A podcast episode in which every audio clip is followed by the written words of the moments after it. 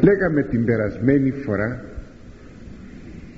επί του χωρίου του 25ου του 11ου κεφαλαίου του βιβλίου της Σοφίας Σιράχ ότι εν ημέρα αγαθών αμνησία κακών και εν ημέρα κακών ου μνηστήσετε αγαθών.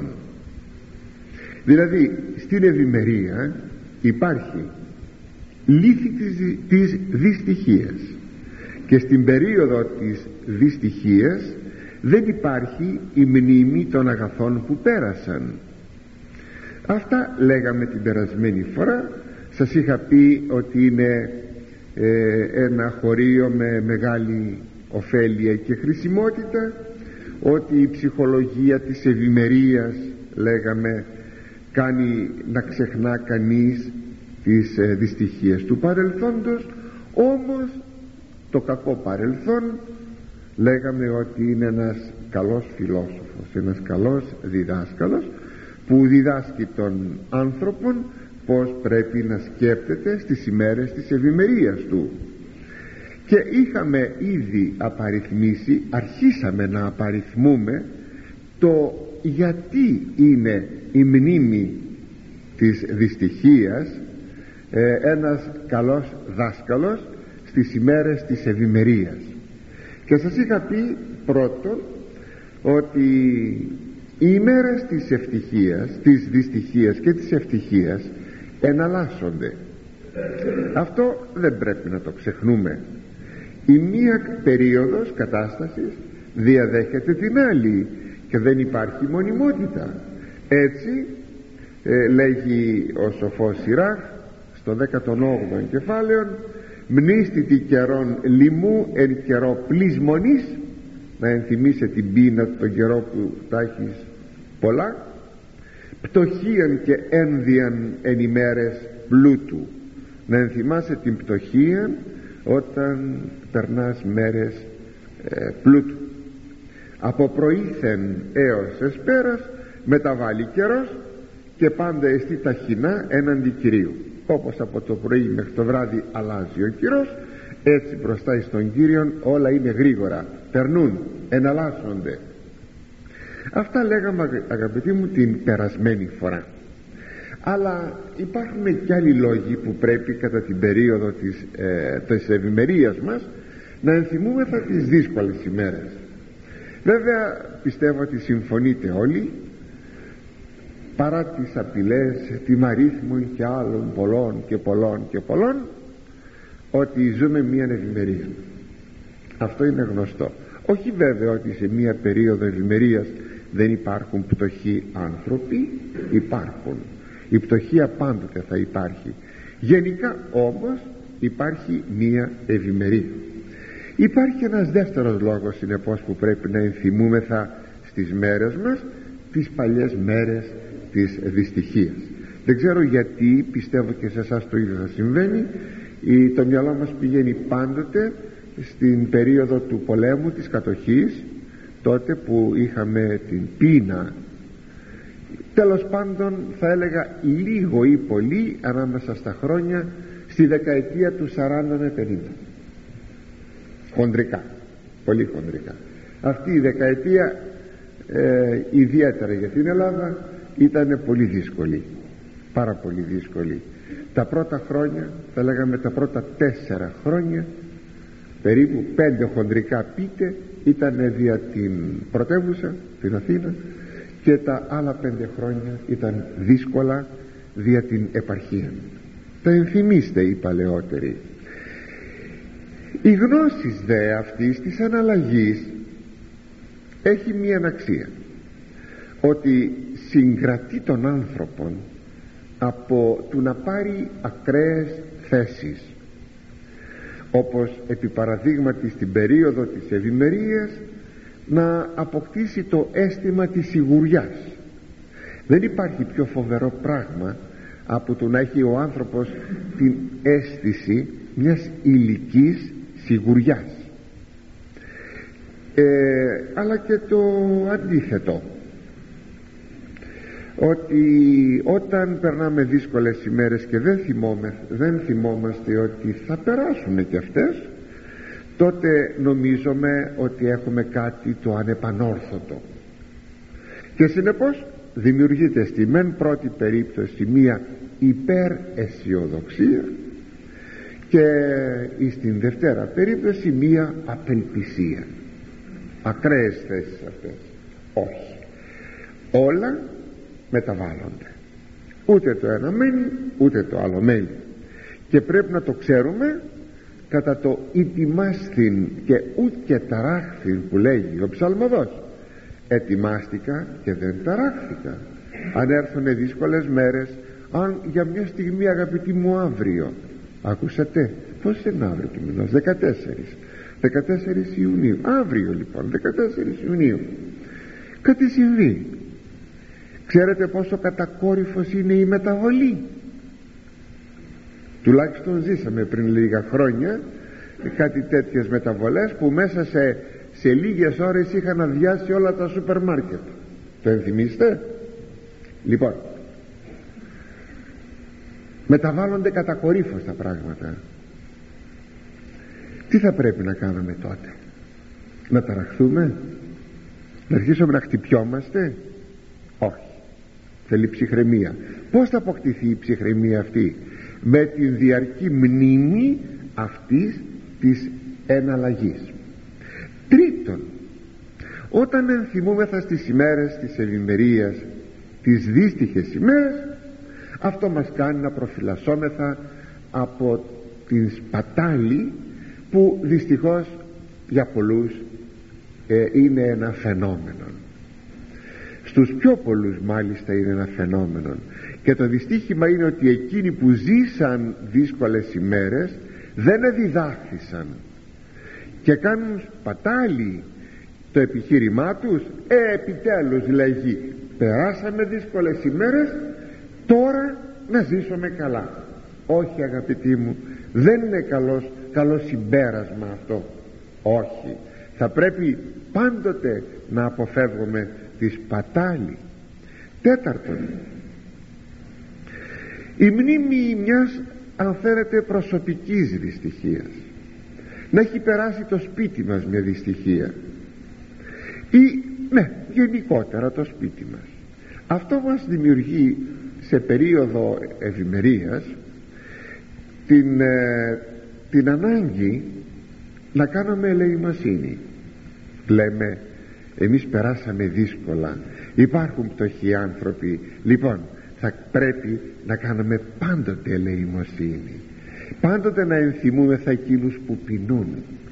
Είναι γνωστό δε ότι σήμερα στην εποχή μας στα, αν χωρίσουμε τη γη σε διαμερίσματα θα ίσχυε εκείνο που λέγει ο Απόστολος Παύλος στους Κορινθίους ως μεν μεθά ως δε πεινά δηλαδή ως μεν μεθύσκει μεθάει δηλαδή τρώει πολύ καλά και φτάνει να μεθάει άλλος δε πεινάει. Αυτό πρέπει να το ενθυμούμεθα και είναι χρήσιμο. Πέμπτον στον καιρό της ευημερίας μας δοκιμάζει ο Θεός. Εξίσου όπως το και στον καιρό της δυστυχίας. Πως μας δοκιμάζει; Στην, στην περίπτωση της ευημερίας μας δοκιμάζει αν κάνουμε καλή χρήση των αγαθών μας. Μας δοκιμάζει αν έχουμε πνεύμα εγκρατείας. Μπορείς να κάνεις νηστεία στον καιρό που εφημερείς αυτό είναι πολύ σπουδαίο. Ακόμη εάν έχουμε πνεύμα λεημοσύνης εάν ακόμη έχουμε και μία μετριοφροσύνη δεν καυχόμεθα για τα αγαθά μας μας δοκιμάζει λοιπόν ο Θεός. Αλλά ε, μας δοκιμάζει και στη δευτέρα περίπτωση όταν δεν περνάμε καλά. Εάν έχουμε υπομονή εάν δεν αποστατήσαμε από τον Κύριον αλλά είμαι θα προσκολλημένοι στον Κύριον και ακόμη εάν δοξολογούμε το Άγιο όνομά Του. Να μην έχουμε να φάμε και να λέμε δόξα το Θεό και στη μια περίπτωση και στην άλλη ο Κύριος μας δοκιμάζει. Θα λέγαμε ότι εδώ έχουμε ε, ανάγλυφη την περίπτωση της παραβολής του πλουσίου και του Λαζάρου. Ο Θεός εδοκίμασε και τον Λάζαρο και τον πλούσιον. Πως εδοκίμασε τον πλούσιον; Του έδωσε αγαθά. Έκανε καλή χρήση των αγαθών του; Όχι. Τον εδοκίμασε πάρε αγαθά να δω τι θα κάνεις. Εδοκίμασε και τον πτωχόν. Εστάθηκε με υπομονή ή μήπως έβριζε μουρμούριζε και έδειχνε τα δόντια του και τη γροθιά του έξω από τα παράθυρα του σπιτιού του, πλησίου, του πλουσίου. Βλέπετε λοιπόν ότι και τον έναν και τον άλλον ο Θεός τους είχε δοκιμάσει αυτά όλα ισχύουν αγαπητοί μου τόσο για τα άτομα όσο και για τους λαούς. Όσοι έχουν υπόψη τους όλα αυτά τα οποία είπαμε τότε στον καιρό της δυστυχίας αν θα έλθει γιατί μπορεί να μην επιτρέψει ο Θεός να έλθει όταν οι άνθρωποι ενθυμούνται των καιρών της πείνας τότε ο Θεός δεν θα εγκαταλείψει. Αυτό να το θυμόσαστε.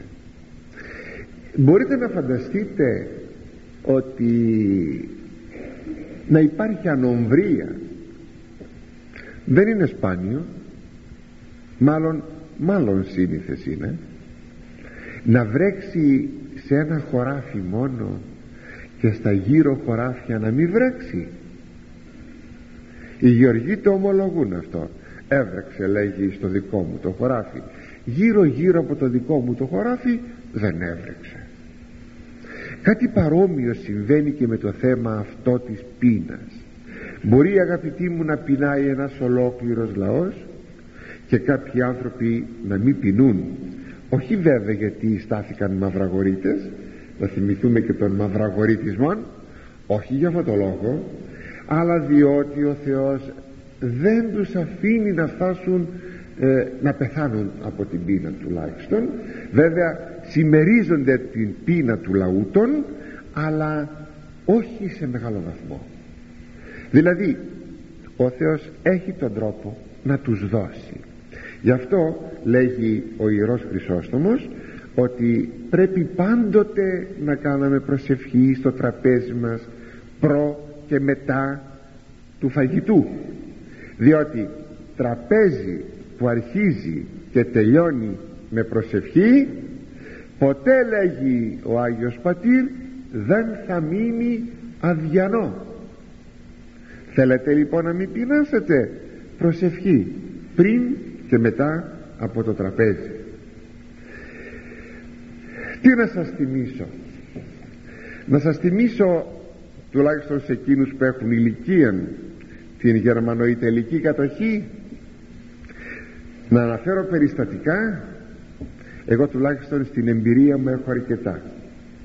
Αλλά δεν θα ξεχάσω ένα που το έχω πει πολλές φορές και δεν πειράζει αν το ξαναπώ. Σε ένα δρόμο της Κηφισιάς που έμενα έρημος δρόμος δηλαδή είχε πάντα πολύ λίγους ε, διαβάτες ήμεθα τρεις που περπατούσαμε. Ένας μπροστά άλλος από πίσω λίγα μέτρα και εγώ λίγα μέτρα πιο πίσω. Έτσι συμπέσαμε να περπατάμε. Ο πρώτος είχε μαύρες ταφίδες στη τσέπη του και έβγασε και έτρωγε.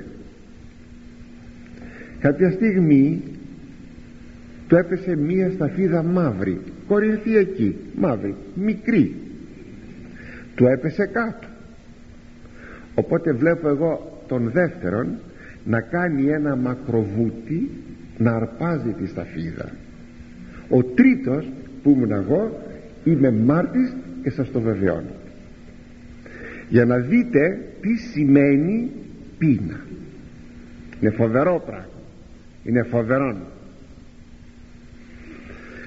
να σας πω και κάτι που το έχω πει και αυτό με συγχωρείτε αν δεν λέω καμιά φορά τα ίδια και τα ίδια. Το άκουσα εδώ στη Λάρισα δεν είναι πολύ κάνα δύο-τρία χρόνια είναι. Ε, κάποιος πατέρας έλεγε αξιωματικός αυτός έλεγε ότι περάσαμε ε, δυστυχισμένες ημέρες με πείνα και τα λοιπά και τα λοιπά. Και έλεγε, και, και έλεγε ως έκφραση δεν είχαμε ψωμί να φάμε. Τότε το παιδάκι του είπε που τόσο καταλάβαινε ο, η νέα γενναία δεν έχει ιδέα καν ίχνος εμπειρίας περί τίνας λέει καλέ μπαμπά δεν είχατε ψωμί να φάτε γιατί δεν τρώγατε κρέας; Νόμιζα ότι το ψωμί έλειπε αλλά ε, το ψωμί είναι έκφραση που δείχνει ότι μας λείπουν όλα. Ε, πάντως θα πρέπει θα πρέπει να προσέχουμε πάντοτε να έχουμε αυτήν την μετριοπάθεια την μετριοφροσύνη στις ημέρες της ευημερίας. Να μην κάνουμε σπατάλι το λέγω και το ξαναλέγω αυτό. Και πάντα να ενθυμούμεθα αυτές τις δύσκολες ημέρες οι οποίες δεν αργούν να ξανάρθουν. Θέλετε να σας πω και ένα παραμυθάκι που μας έλεγε η μητέρα μου. Κάπου κάπου θα λέω και κανένα παραμυθάκι μια φορά λέγει ήταν ένας καραβοκύρης πλούσιος. Δηλαδή είχε καράβι και εμπορευόταν. Θα πήγαινε σε μια χώρα μακρινή και θα έφερνε πραγμάτια. Λέει στη γυναίκα του εκεί που θα πάω τι δώρο, δώρο θέλεις να σου φέρω; Εκείνη λέγει τίποτα. Όχι θα μου πεις τι δώρο και θέλω να μου πεις ακριβό δώρο τι να σου φέρω. Εκείνη πάντα έλεγε τίποτα. Στην επιμονή του εκείνη του λέγει θέλω να μου φέρεις όσα ξεροκόμματα θα περισσεύουν από το τραπέζι σας μέσα στο καράβι θα τα βάλετε σε τσουβάλια θα τα ξεράνετε αυτά θα μου φέρεις της λέγει είσαι καλά γυναίκα μου δεν μου είπες ότι θέλω ένα, να μου φέρεις ένα δώρο. Εγώ θέλω τα ξεροκόμματα του προσωπικού του καραβιού που θα τρώει και θα μένουν τα, οι μπουκουνιές.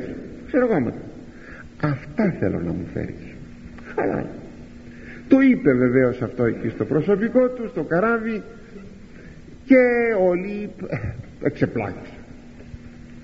Κάναν τις πραγμάτες τους εκεί πήγαν γυρίζουν πίσω κάπου έπεσαν έξω σαν να ξερονήσει και βέβαια δεν βούλιαξαν αλλά δεν μπορούσαν και να κουνήσουν από εκεί.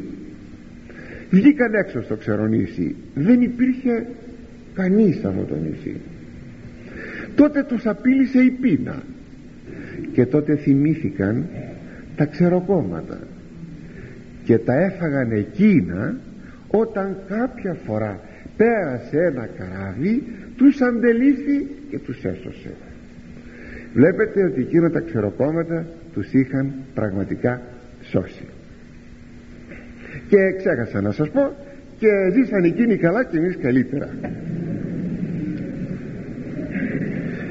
Το χωρίο που σας είπα όμως έχει και μια άλλη ερμηνεία που ενισχύεται βεβαίως από τα δύο επόμενα χωρία που θα δούμε και σημαίνει το χωρίο που σας διάβασα ότι στην ημέρα στον καιρό των αγαθών σου να, να θυμάσαι και τη δυστυχία και τα λοιπά. Ότι όταν φτάσει το τέλος της ζωής του καθενός μας εάν έχουμε ζήσει με ευσέβεια τότε αν περάσαμε δύσκολες μέρες μπροστά στα αγαθά του Θεού που μας ανοίγονται μπροστά δηλαδή στην αιώνιο βασιλεία του Θεού τότε θα ξεχάσουμε τα άσχημα της παρούσης ζωής. Τίποτα δεν θυμόμαστε πια. Τα ξεχάσαμε. Αλλά αν πάλι ξεχάσαμε το Θεό και τις εντολές Του. Και ζήσαμε σε μια κατάσταση ευημερίας χωρίς το Θεό ερήμην του Θεού. Όταν θα πλησιάζει το τέλος μας τότε μπροστά στον επικείμενο άδει που αισθανόμεθα ότι και εκεί θα καταλήξουμε τότε ξεχνάμε όλες τις ευτυχισμένες ημέρες που περάσαμε. Και εδώ πάλι εδώ πάλι ισχύει η παραβολή του πλουσίου και του Λαζάρου που σας είπα προηγουμένως. Δηλαδή ο φτωχός Λάζαρος όταν ήγησε η ώρα να πεθάνει ξέχασε όλα τα δεινά του και βρέθηκε εις τους κόλπους του Αβραάμ δηλαδή στον παράδεισο. Και ο πλούσιος όταν επλησίασε η ώρα να πεθάνει θυμήθηκε ότι υπάρχει ο Άδης και η κόλαση μετά τα αυτά και τότε ξέχασε τις ημέρες τις καλές που πέρασε. Απόδειξης όταν βρέθηκε εις τον Άδην βασανιζόμενος του το υπενθύμησε ο Αβραάμ του λέει παιδί μου να θυμηθείς ότι στη ζωή σου πέρασες μέσα σε μία ευημερία. Τώρα τα πράγματα έχουν αλλάξει βλέπετε ότι το χωρίον αυτό έρχεται να μας τονίσει τη στάση ε, και των δύο περιπτώσεων μπροστά στο θάνατο πάντως όπως και αν έχει το πράγμα ένας που έχει ζήσει λίγο τη ζωή και έχει δει όλα αυτά μεταβαλλόμενα δεν έχει παρά να πει εκείνο που λέγει ο εκκλησιαστής ματαιώτης ματαιωτήτων τα πάντα ματαιώτης αν με ρωτήσετε τι σπίτια είδα πλούσια και τρανά αν με ρωτήσετε τι τραπέζια είδα πλούσια και τρανά και τι άνθρωποι πέρασαν διάσημοι και σπουδαίοι μπροστά από τα μάτια μου σας το λέγω αυτό. Τότε θα σας απαντούσα με εκείνον των στίχων των ψαλμικών ότι υψώθηκαν έως τα σκέδρους του Λιβάνου όλα αυτά. Και γύρισα και είδα και δεν, είχα, δεν μπορούσα να βρω ούτε τον τόπο που ήσαν αυτά αυτοί οι, οι κέδροι του Λιβάνου που είχαν υπερυψωθεί βλέπετε σήμερα σπίτια στην Κηφισιά ερυπωμένα με ιστορία με με με που θυμάμαι περνούσαμε από εκεί βλέπαμε. Δεξιώσεις τούτα κείνα έχουν πέσει όλα σε μία σιγή. Και όταν κανείς αυτά μπορεί να τα μελετά σας λέγω αλήθεια μέσα του θα το λέει και θα το ξαναλέει ματαιώτης ματαιωτήτων τα πάντα ματαιώτης. Ένα μόνο δεν είναι ματαιώτης. Το πρόσωπο το θεανθρώπινο πρόσωπο του Ιησού Χριστού και η σωτηρία. Αν έτσι δούμε τη ζωή γιατί ο Θεός μάταια πράγματα δεν κάνει αν έτσι δούμε τη ζωή υπό το πρίσμα του θεανθρωπίνου προσώπου του Χριστού τότε δεν είναι τίποτε μάτιον ούτε η ωραία φύσης ούτε ένα όμορφο σπιτάκι ούτε ένα αγαπημένο γεύμα. Δεν είναι τίποτε μάτιον. Μάτια είναι όσα γίνονται μακριά από το Θεό. Και ερχόμεθα σε ένα άλλο χωρίο το 26 ότι κούφον έναντι Κυρίου εν ημέρα τελευτής αποδούνε ανθρώπο κατά τα σοδούς αυτού γιατί λέγει είναι πολύ εύκολο εις τον Κύριον κούφον πολύ εύκολο στο τέλος της ζωής του ανθρώπου να του αποδώσει κατά την προαίρεση και τα έργα του. Το χωρίο αυτό συνδέεται αγαπητοί μου με, τα με το προηγούμενο χωρίο μάλιστα μεσολαβεί και ανωτελεία μεταξύ των δύο χωρίων και συνεπώς η απόδοσή του είναι τόσο επί υλικών πραγμάτων όσο και επί πνευματικών πραγμάτων.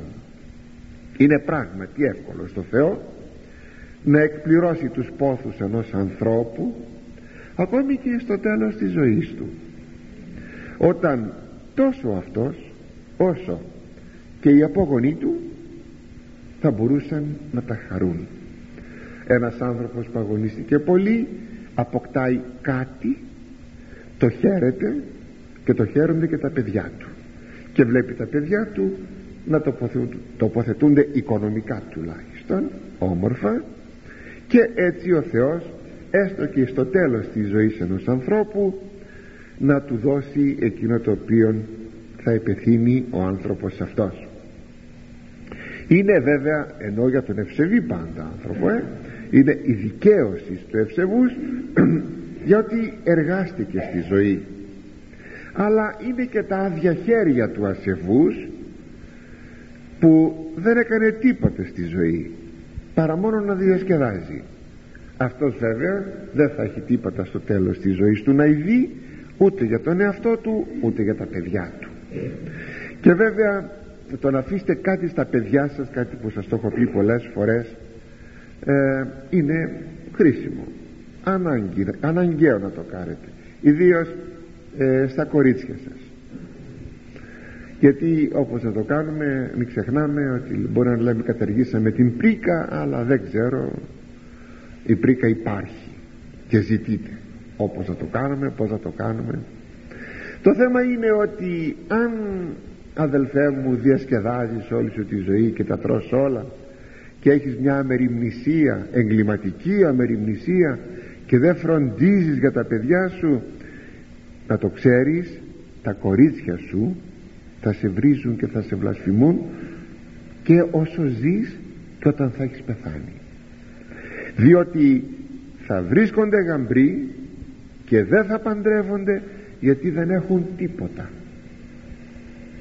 Και τότε ποιο θα βρίζουν τον πατέρα τους και τη μάνα τους ακόμη αν θέλετε. Γιατί δεν είχαν φροντίσει για τα παιδιά τους έστω στοιχειοδός δεν πρέπει λοιπόν να περάμε τη ζωή μας έτσι. Ε, αυτό δεν το θέλει ο Θεός. Αλλά όχι βεβαίως και να νομίζουμε ότι αν δώσουμε πολλά πράγματα στα παιδιά μας θα τα κάνουμε ευτυχή αντιθέτως θα τα κάνουμε να μαλώνουν για να χωρίζουν εκείνα τα οποία θα τους έχουμε αφήσει είναι όμως και η κρίση.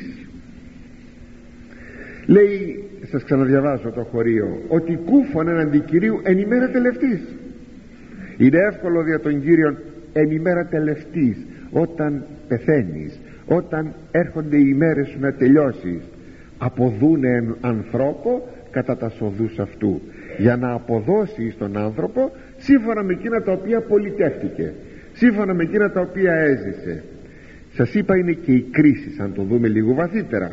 Γιατί ο Κύριος θα κρίνει όπως λέγει εδώ το χωρίον κατά τας οδούς αυτού ή αυτόν αν θέλετε στον πληθυντικό. Δηλαδή πως ο καθένας έχει πολιτευτεί. Διότι όπως λέγει ο σοφός Σιράχ άπαντα, άπαντα τα έργα αυτών των ανθρώπων όσο ήλιος εναντίον αυτού και η οφθαλμή αυτού ενδελεχής επί τα σοδούς αυτών.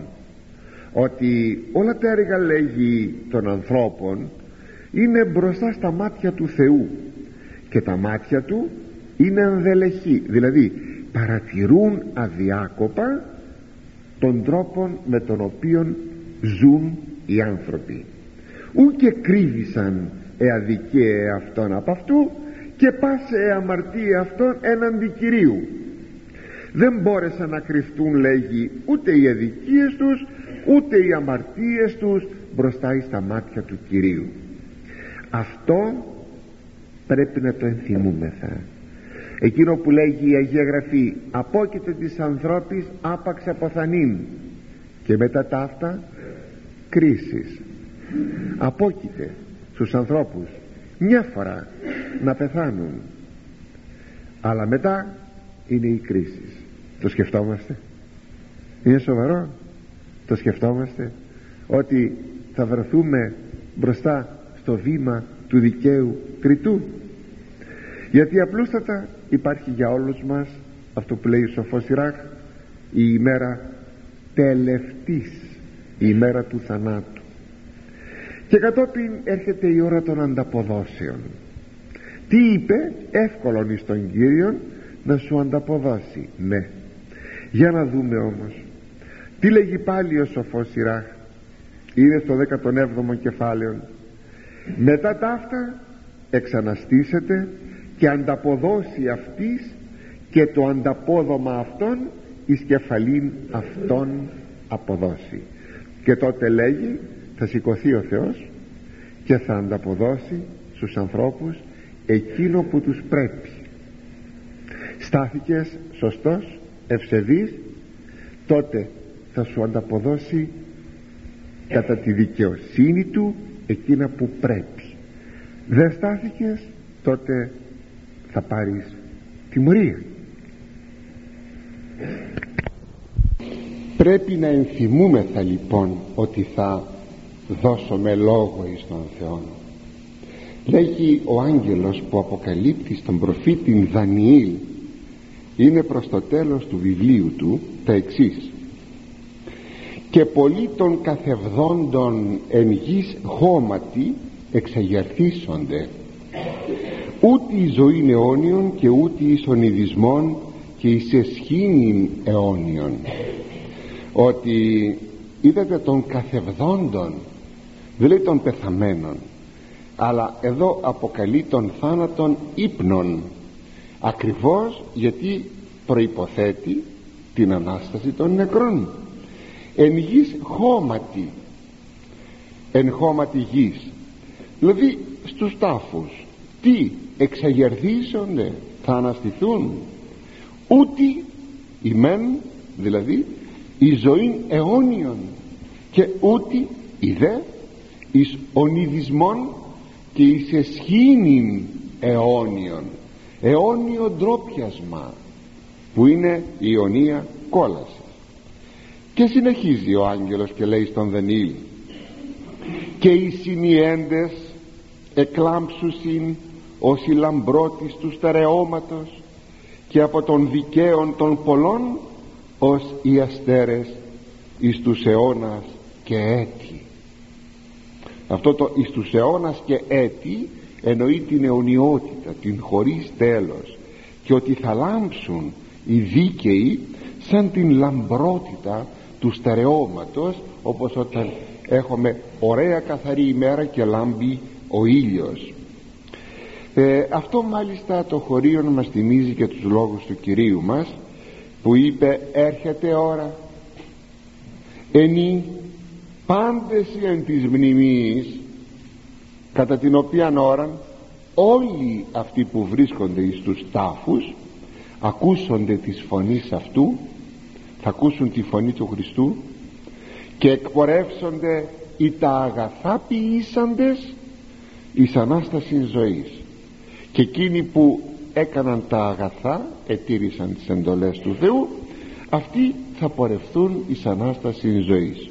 Οι δε τα φαύλα πράξαντες εκείνοι όμως που έπραξαν τα εσχρά και λοιπά εις Ανάσταση κρίσεως.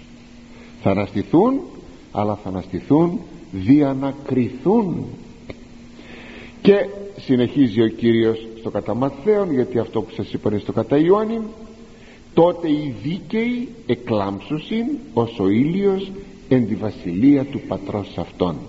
Τότε οι δίκαιοι θα λάμψουν σαν τον ήλιο στην βασιλεία του πατέρα των εκείνο που λέγει ο άγγελος των Δανίλ ότι οι συνιέντες θα είναι λαμπροί σαν τη λαμπρότητα του στερεώματος.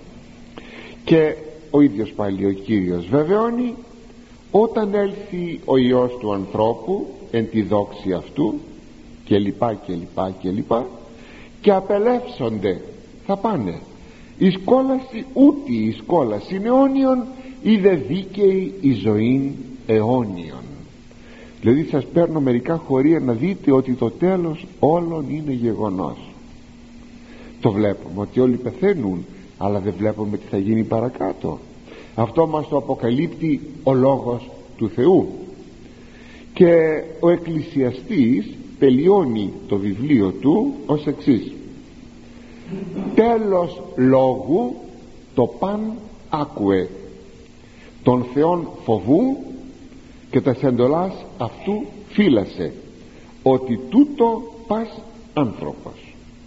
Δηλαδή ε, το τέλος το συμπέρασμα όλου του βιβλίου που διάβασες του εκκλησιαστού δηλαδή είναι αυτό το συμπέρασμα. Να φοβάσαι το Θεό και να τηρείς τις εντολές Του. Αυτός είναι ο προορισμός και ο σκοπός του ανθρώπου. Και συνεχίζει. Ότι σύμπαν το ποίημα σύμπαν το ποίημα. Ό,τι δηλαδή ο Θεός έχει δημιουργήσει. Ο Θεός άξει εν κρίση. Θα το οδηγήσει στην κρίση. Εν παντή παρεοραμένο εάν αγαθών και εάν πονηρών. Κάθε τι κρυφό και παραθεωρημένο είτε αγαθών είτε πονηρών θα το φέρει στην κρίση. Όλα θα έλθουν στην κρίση. Αυτά όλα δείχνουν αγαπητοί μου ότι πρέπει να ενθυμόμεθα και την κρίση. Όχι απλώς το πως θα πεθάνουμε και τι θα γίνει μετά όταν θα έχουμε πεθάνει. Αυτό πρέπει να μας απασχολεί. Το χωρίο που σας διάβασα προηγουμένως της Σοφίας Σύραχ που λέγει δια την τελευταία του ανθρώπου δεν είναι πως θα πεθάνουμε αν θα πεθάνουμε στο κρεβάτι μας εάν θα πεθάνουμε φτωχοί ή πλούσιοι εάν θα είμαι θα υγιείς δεν θα έχουμε υποφέρει ή άρρωστοι και θα έχουμε πολύ πονέσει αυτό δεν έχει και πάρα πολύ σημασία. Σημασία έχει το παρακάτω.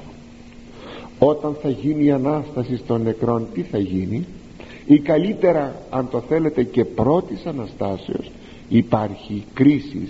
Διότι ο κάθε άνθρωπος κρίνεται πριν γίνει η τελική κρίση.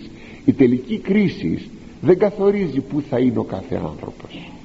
Η τελική κρίση θα είναι η επιβεβαίωσης η πανηγυρική επιβεβαίωσης της θέσεως του καθενός. Όπως ακριβώς λέμε ότι οι εξετάσεις των μαθητών ε, γίνεται στα θρανία γίνεται πολλές μέρες γίνεται όπως γίνεται.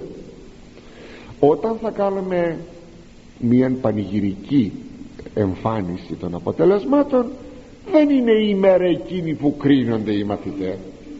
Την ημέρα εκείνη απλώς γίνεται προβολή το τι ο καθένας έπραξε στη ζωή του.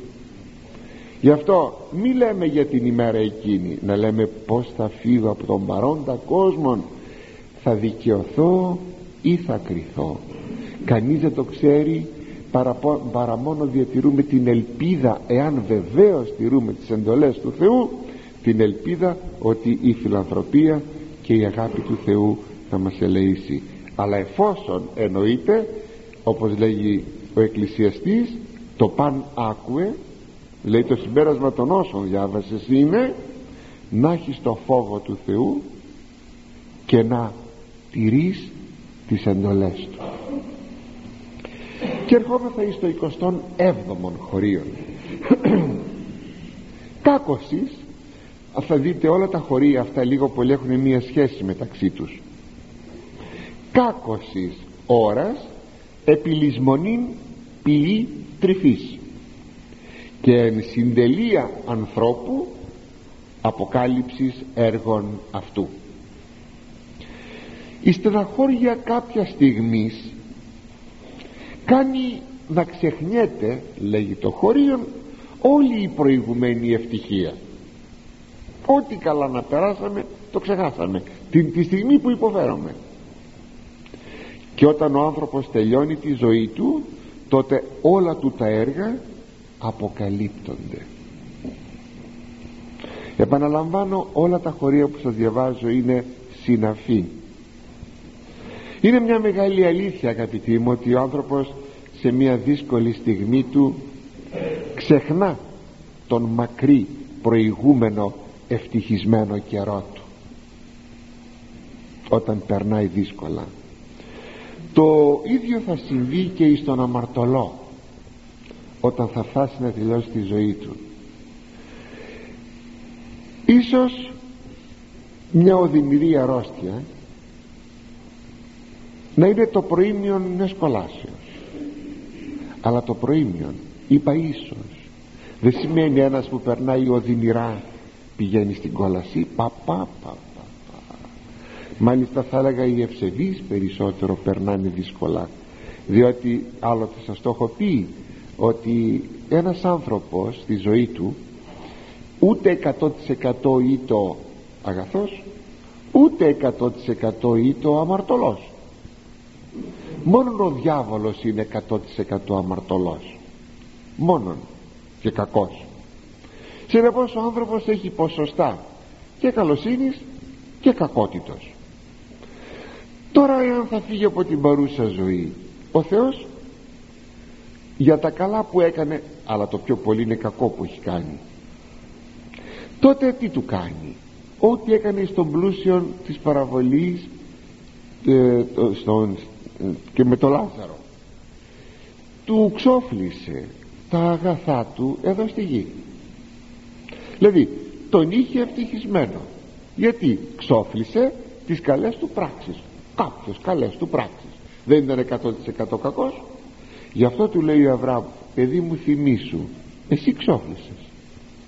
Επίεστε να μην σου όταν πάλι έχει πολύ αρετή έχει όμως και κάποιες ατέλειες κάποιες αδυναμίες και κάποιες αμαρτίες.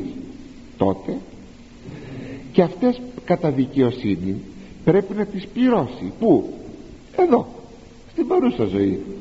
Ώστε να είναι ελεύθερος στην αιωνία ζωή.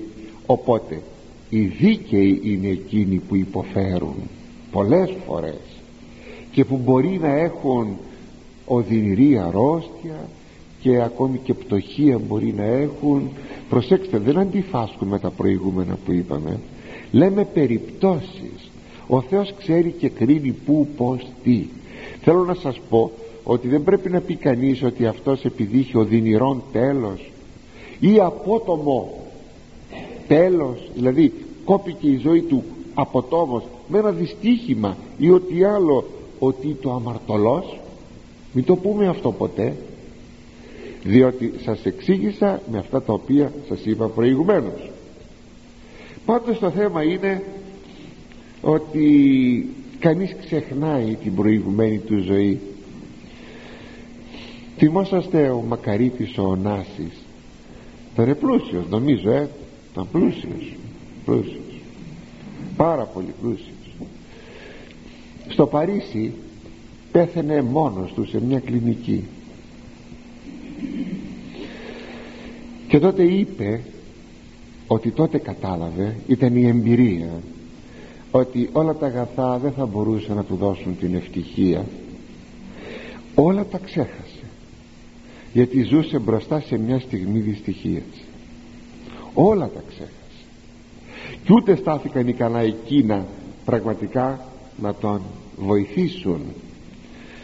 Γι' αυτό ο αληθινός φιλόσοφος όταν λέγω φιλόσοφος δεν εννοώ τους φιλοσόφους εννοώ τον άνθρωπο ο οποίος βλέπει και εξετάζει και κρίνει τα πράγματα. Ο στοχαστής εκείνος που βυθίζει τη σκέψη του και μελετάει τα γεγονότα και τα πράγματα στη ζωή και τα όντα τα μελετάει όλα. Αυτός λοιπόν είναι φιλόσοφος. Ο φιλόσοφος, ο φιλόσοφος άνθρωπος όλα αυτά τα βλέπει πριν γίνουν. Και έτσι τα έχει μπροστά του και δεν ταράζεται αλλά και όταν ο άνθρωπος πεθάνει φύγει από την παρούσα ζωή τότε αποκαλύπτεται και το έργο του. Είτε αγαθόν υπήρξε είτε πονηρόν υπήρξε. Βέβαια αυτό δεν είναι απόλυτο θα το δούμε λίγο πιο κάτω. Πολλές φορές όμως αποκαλύπτεται το έργο του μέσα στην ιστορία. Ε, όταν θα έρθει η μέρα της κρίσεως δηλαδή της δημοσιεύσεως των πάντων τότε εκεί θα παρουσιαστεί το έργο του πλήρες χωρίς παραλλαγές. Ξέρετε πολλές φορές ε, επενούμε τον Μακαρίτη και ένα μικρό του έργο το κάναμε μεγάλο. Ή καλό είναι ή κακό είναι. Άμα είναι καλό μάλιστα το κάνουμε πολύ μεγάλο. Τον επενούμε και τα λοιπά. Στη ζυγαριά του Θεού, του Θεού θα μπουν τα έργα των ανθρώπων χωρίς προσαυξήσεις και δηλαδή χωρίς αυξομοιώσεις. Και θα είναι αυτό που θα είναι το έργο του καθενός. Πολλών ανθρώπων τα έργα μέσα στην ιστορία ε, κρίθηκαν τυποτένια κι όμως είναι σπουδαία στα μάτια του Θεού και πολλών ανθρώπων τα έργα κρίθηκαν σπουδαία αλλά είναι τυποτένια στα μάτια του Θεού. Γι' αυτό μας θυμίζει ο Απόστολος Παύλος και μας λέγει ή δε της επικοδομή επί των θεμέλιων τούτων ποιον θεμέλιων ο θεμέλιος είναι ο Χριστός ή η χριστιανική του ιδιότητα που πήρε με το βάπτισμα χρυσών, άργυρων, λίθους, τιμίους, ξύλα, χόρτων, καλάμιν. Βλέπετε υλικά σε μια κατιούσα απαρίθμηση.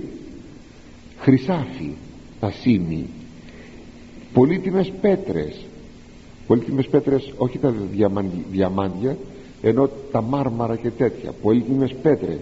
Ξύλα χορτάρι καλαμιά εκάστου το έργον φανερών γεννήσετε πως έκτισες; Έκτισες οίκημα με από χρυσάφι, από ασίμι από μάρμαρα ή έκανες μια ταλίδα από χορτάρι και καλαμιά; Εκάστου το έργον φανερών γεννήσετε του καθενός το έργον θα γίνει φανερών πότε; Η γαριμέρα δηλώσει.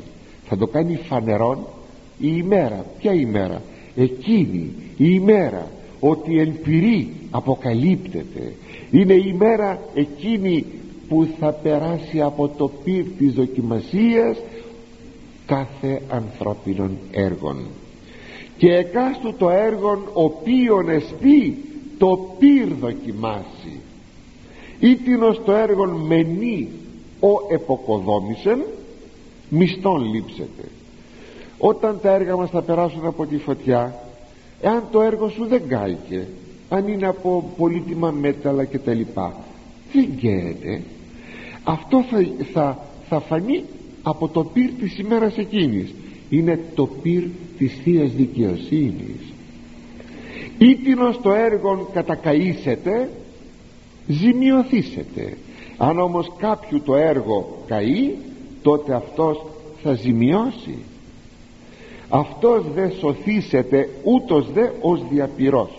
Σε αυτό το τελευταίο υπάρχει και μια άλλη ερμηνεία δεν την θεωρώ πολύ πιθανή. Ε, η, νομίζω ότι η σωστή ερμηνεία είναι η εξής ότι θα ζημιώσει. Αυτός δεν θα σωθεί όπως σώζεται εκείνος που τα πράγματά του έχουν καεί. Δηλαδή γυμνός. Όταν για μια στιγμή το σπίτι σου καίεται θα φροντίσεις να βγάλεις τα ρούχα σου από το σπίτι ή θα πεταχτείς για να σωθείς. Συνεπώς πως θα έχεις βρεθεί; Χωρίς ρούχα. Ως διαπυρός. Αυτό θα πει το ως διαπυρός. Όπως κάποιος σώζεται όταν το σπίτι του παίρνει φωτιά. Δηλαδή γυμνός. Δηλαδή τίποτα. Δεν θα έχεις τίποτα. Άρα λοιπόν δεν θα σωθείς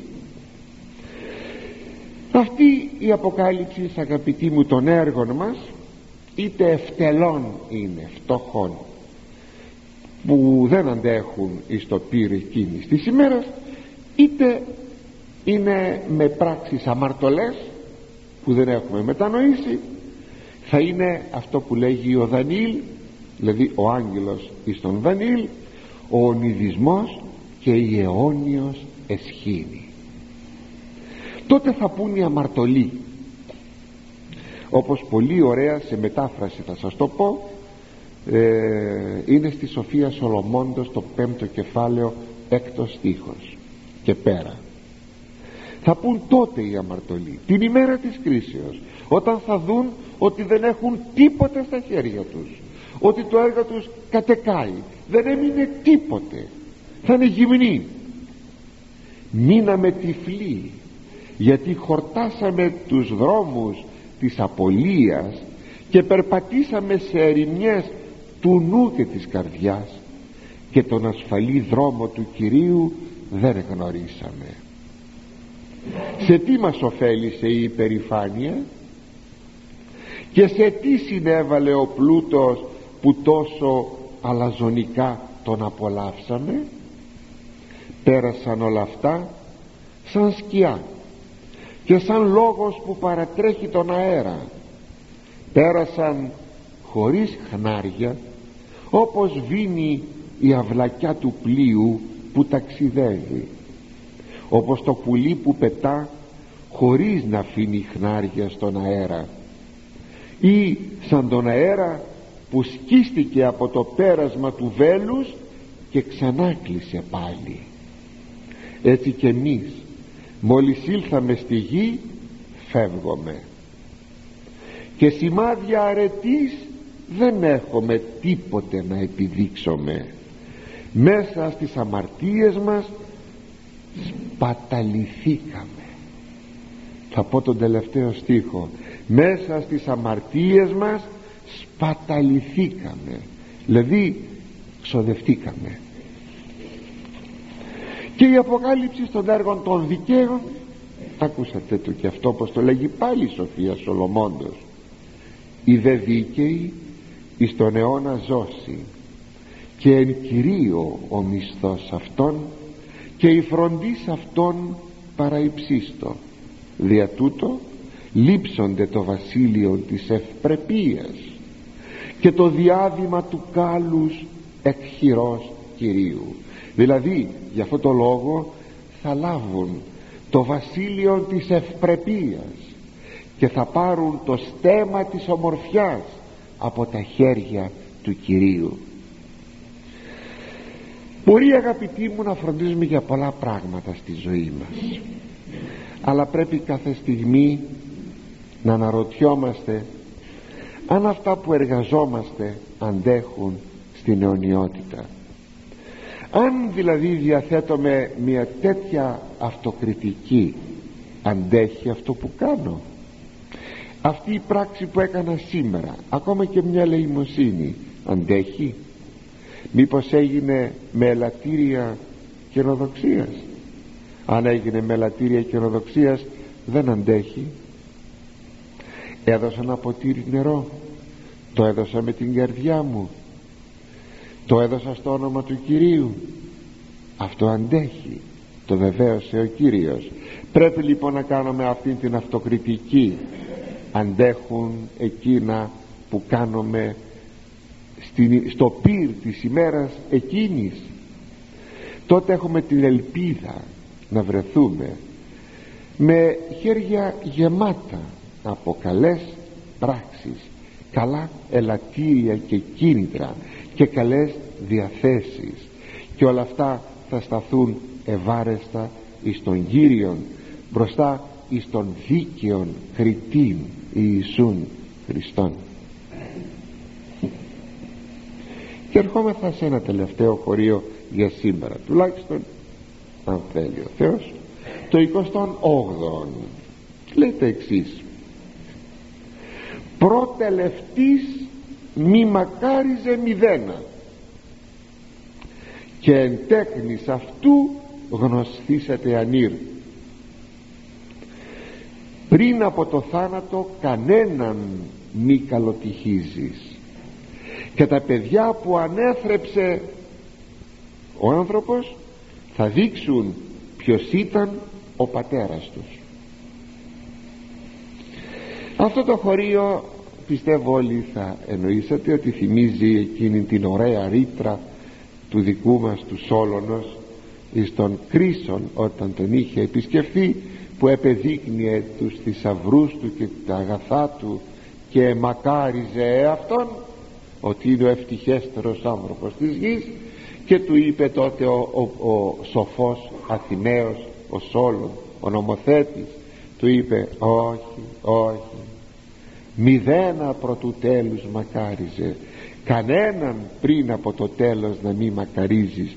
Μάλιστα εκεί του ανέφερε και δύο περιστατικά ε, ευτυχίας. Και του ανέτρεπε ολότελα την ευτυχία από τον πλούτο. Ολότελα. Αλλά ας μην τα πούμε για να μην αργούμε. Αυτό το μηδένα πρωτού τέλους μακάριζε πολύ σοφό και πολύ σπουδαίο. Αντιληφθήκαμε ότι η ζωή μας πραγματική ζωή του κάθενος ε, είναι ένας τροχός. Εκείνο που σήμερα είναι πάνω αύριο είναι κάτω όπως γυρίζει ο τροχός. Και συνεπώς αυτό δεν είναι μόνο βέβαια στα υλικά αγαθά αλλά είναι και στα υλικά αγαθά. Μπορεί σήμερα να είμαι πλούσιος και αύριο φτωχός μπορεί σήμερα να είμαι φτωχός και αύριο να είμαι πλούσιος. Αλλά επειδή συνδέεται με τα προηγούμενα αυτός ο στίχος ε, είναι, είναι ό,τι περίπου θα λέγαμε και στην αυτοκλασία πλούσιοι επτόχευσαν και επίνασαν πλούσιοι. Αυτοί επτόχευσαν και αυτοί επίνασαν. Οι πλούσιοι αλλά εκείνοι που εξητούν τον Κύριον ή δεν εξητούνται τον Κύριον ούκ ελαττωθήσονται παντός αγαθού. Δεν θα ελαττωθούν από κάθε αγαθόν. Όμως δεν είναι επί των υλικών αγαθών μόνον τροχός η ζωή του ανθρώπου είναι ακόμα και σε θέματα σοφίας και συνέσεως. Μπορείτε να φανταστείτε ότι εκείνος που σήμερα είναι σοφός και συνετός αύριο αν θέλετε διαλόγους βιολογικούς. Να είναι μωρός και άνους. Έχεις μια αρρώστια ή παθαίνεις εγκεφαλικό από εκείνα τα οποία παθαίνουμε τόσο συχνά. Εσύ ο έξυπνος ο σπουδαίος και κοιτάζεις τους άλλους μετά άμα πάτησε εγκεφαλικό σαν χαζός. Σου μιλούν και κοιτάζεις δεν καταλαβαίνεις τίποτα. Χάζωσες και αυτό λοιπόν γυρίζει. Σήμερα το έχεις έχεις τη σοφία της σύνηση αύριο δεν την έχεις. Ύστερα μπορεί να μπει μια αμαρτία και να σου χάσει να σου ζημιώσει την σύνεση λίγοι είναι εκείνοι οι άνθρωποι που ξεκίνησαν με σύνεση στη ζωή τους και στα γυρατιά τους στάθηκαν ασύνετοι, μωροί και ανόητοι και να κάνουν πράγματα τα οποία δεν θα τα έκανε ούτε ένας παρακατιανός. Τα κάνουν αυτοί που κάποτε ήσαν συνετοί και σοφοί και σπουδαίοι. Ακόμη και σε θέματα ήθους. Μην καυχηθεί κανείς. Σήμερα μπορεί να διαθέτεις ένα ήθος. Αύριο από μια απροσεξία σου από τίμιος να γίνεις άτιμος. Ενώ να έχεις την φήμη του τιμίου αύριο να μην, να μην έχεις την φήμη του τιμίου. Σπάνιο. Συνηθέστατο. Ακόμη ο ηθικός να γίνει ανήθικος. Σπάνιο. Συνηθέστατο. Ποτέ μου δεν θα ξεχάσω και έχω την ελπίδα στο Θεό επειδή ποτέ μου δεν θα ξεχάσω εκείνο το οποίο λέγει ο Άγιος Νίλος ο Σιναήτης μη θαρρήσεις εις τον δαίμονα της πορνείας μέχρι θανάτου σου. Είσαστε μάρτυρες πολλοί από σας που το λέγω κατηδίαν αυτό. Ότι μπορεί κανείς στα γυρατιά του να κάνει πράγματα πολύ βρώμικα και αμαρτωλά πάρα πολύ βρώμικα γιατί μπορεί να πίστεψε ότι δεν μπορεί ποτέ να τα κάνει. Αν όμως πιστεύεις ότι μπορείς να πέσεις πολύ χαμηλά αυτό θα σου δημιουργεί μέσα σου τον φόβο του Κυρίου και έχεις όχι την βεβαιότητα αλλά την ελπίδα ότι δεν θα σε αφήσει ο Κύριος να φτάσει σε κατάντημα. Πότε όταν ακριβώς είσαι προσεκτικός και διατηρείς το φόβο του Κυρίου. Βέβαια το χωρίο είναι πάρα πολύ σπουδαίο και μεγάλο. Ακόμη έχουμε κι άλλα να πούμε αλλά εκείνο που θα ήθελα να πω και να κλείσω τουλάχιστον τα σημερινά μηδένα πρωτού τέλους μακάριζε που λέγει ο Σόλομον συγγνώμη ο Σόλων ή προτελευτής μη μακάριζε μηδένα πριν από τον θάνατον μη μακαρίζεις κανέναν. Σε ποικίλα, σε ποικίλα επίπεδα. Από τα υλικά αγαθά μέχρι σε θέματα πίστεως, ήθους, τιμιότητος κλπ. Αυτά αγαπητοί μου για σήμερα και ο Κύριος να σας ευλογεί